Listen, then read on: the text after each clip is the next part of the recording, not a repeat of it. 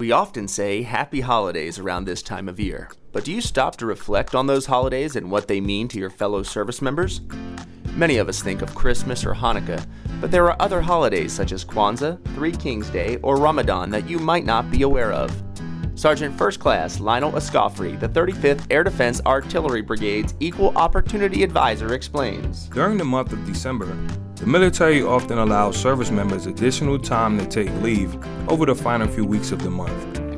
This year, take a moment to learn about the lesser known holidays that your fellow service members will be celebrating.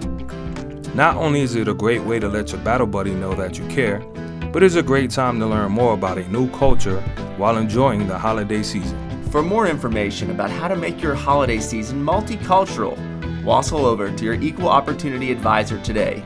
This is Captain Bill Leisure with the 35th Air Defense Artillery Brigade, and this is your EO Minute. Happy holidays.